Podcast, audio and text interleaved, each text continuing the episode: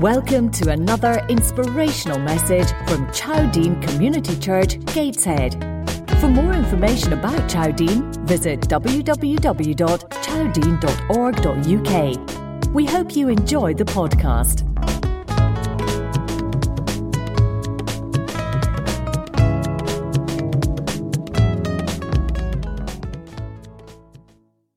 No one ever said on their deathbed, I wish I'd spent more time at the office.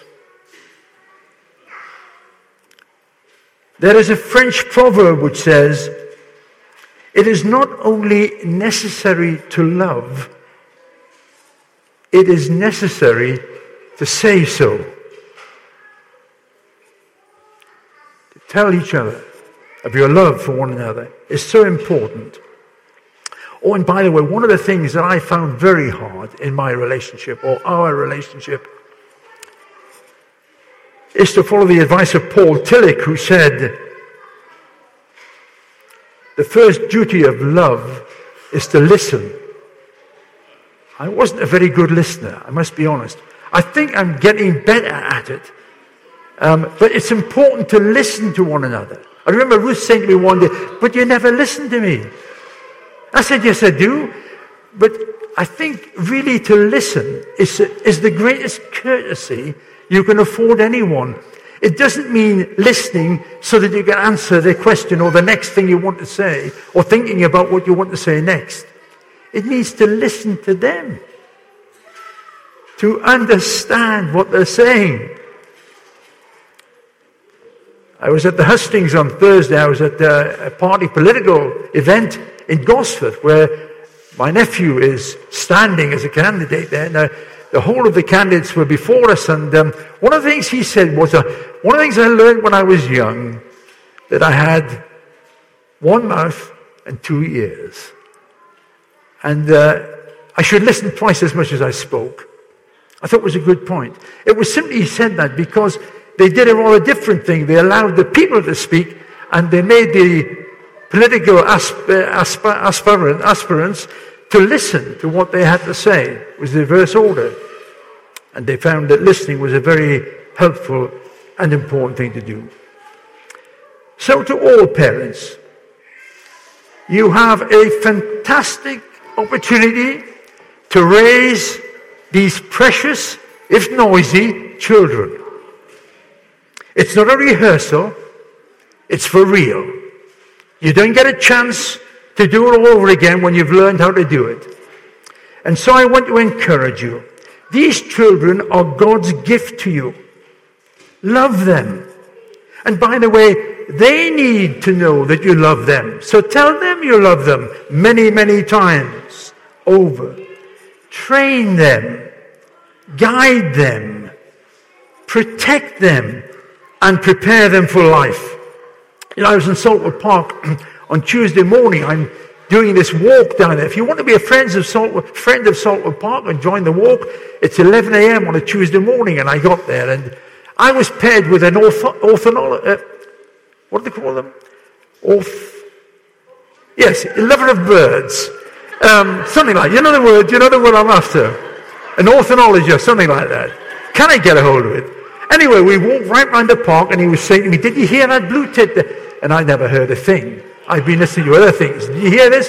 Did you see that? And I said, no, I didn't. Anyway, it was a little easier when I got to the lake because there were three cygnets there. Now I could see them. There were swans, young swans, baby swans. And he said to me, you see over there? The cobbies hovering around because their mother is on the island sitting on the eggs and these cygnets have been here too long. They've been here nearly two years and for the past two days, he's been telling them to make yourselves scarce so that we can bring in the new family. And he was telling them that they were going to go. And he said they'll probably end up somewhere in North Northumberland immediately. And then they will track on from there on. But they were being told to fly the nest. And I have to tell you that the reward for bringing these dear precious children up, with all its cost, in energy, time, pain, suffering, and much joy, I know, is that when they become of age and you've trained them, they will, I suppose you hope, fly the nest. And if, you, if they don't, maybe you've got to do a bit like the Cubs, some of you guys, and you've got to say, hey, it's time you moved on. And made your own way in life because you're not training them to be dependent, you're training them to be independent. You're training them as well to love God. And the only way they'll ever, ever get that message is by you loving God and letting them see it fleshed out day by day, month by month, and year by year. You don't have them for long. You only have them for a short time. So I ask that you might make these days, these years, your finest years as you shape the future of mankind. For this, I'm sure you will never regret. Well, that's the first half of what I want to say. And the second half is this. When we come as a dedication to give thanks to God, there's nothing unusual in that.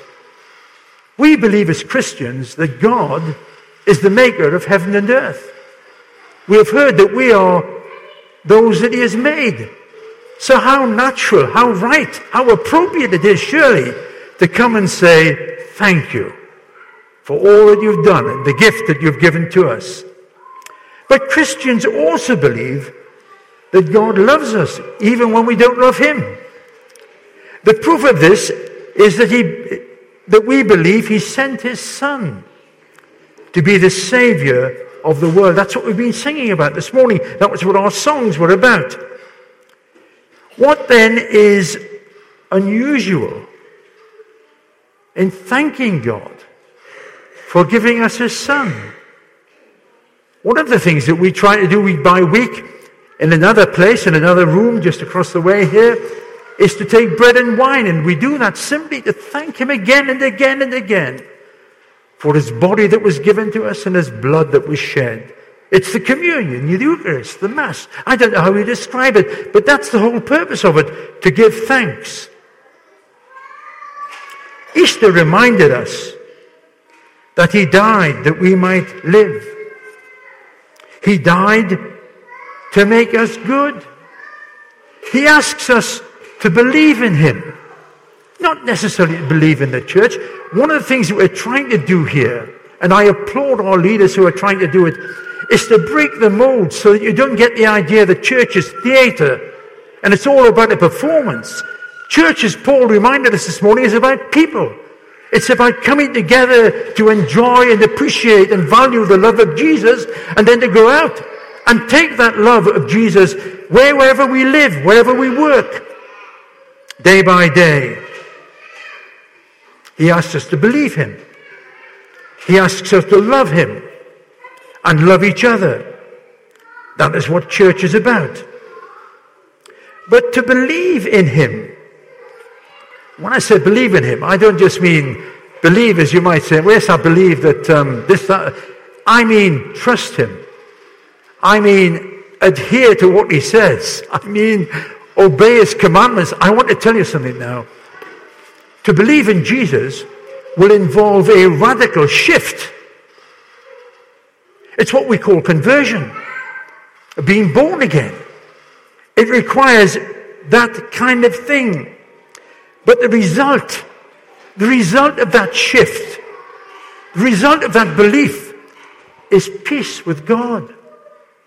As the hymn writer puts it, ransomed, healed, restored, forgiven. If people really appreciated what God has for them, forgiveness for the past, strength for today, and as we often say, a bright hope for the future. Here, where could you get that today? Except through Jesus Christ our Lord. No wonder we come together and celebrate and get excited and enjoy each other's company as we reflect on God's goodness and kindness to each of us. The Bible says this.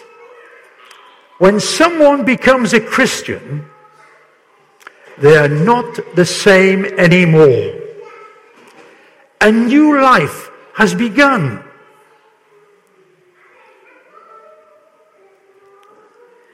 When someone becomes a Christian, do you know what my prayer is this morning? that someone will become a Christian today. Maybe that someone's you. We have a few of these New Testaments with us today. And um, they're given free, they're beautifully presented. I must say, I, I love them. And I've given many, many out on all different occasions. But this is the story of the New Testament. This is the good news concerning Jesus Christ. I tell you something now embrace the teaching of this book, it will revolutionize your life. It will give you a future that extends beyond death. It will give you something to live for. It will give you something to get up in the morning for. It will give you something to rejoice in. And it will give you something that you want to share with others. My prayer is today that just as Jamie, Joshua has been dedicated to God with thanksgiving, so you will either rededicate or take Christ this morning as your Savior and Lord and join with us in this glorious celebration of His love and kindness to each of us. And I pray this in Jesus' name. Amen. Now, if you would like to have this New Testament, honestly, we've got quite a lot. And it would be our joy and our pleasure to give it to you. So ask for one and be blessed in Jesus' name. Amen. Thank you, music group.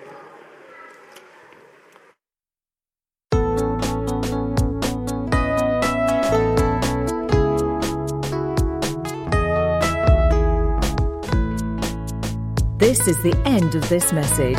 We hope you enjoyed it. If you want to find out more about our church, please visit www.chowdene.org.uk. And please take a minute to rate our podcast on iTunes.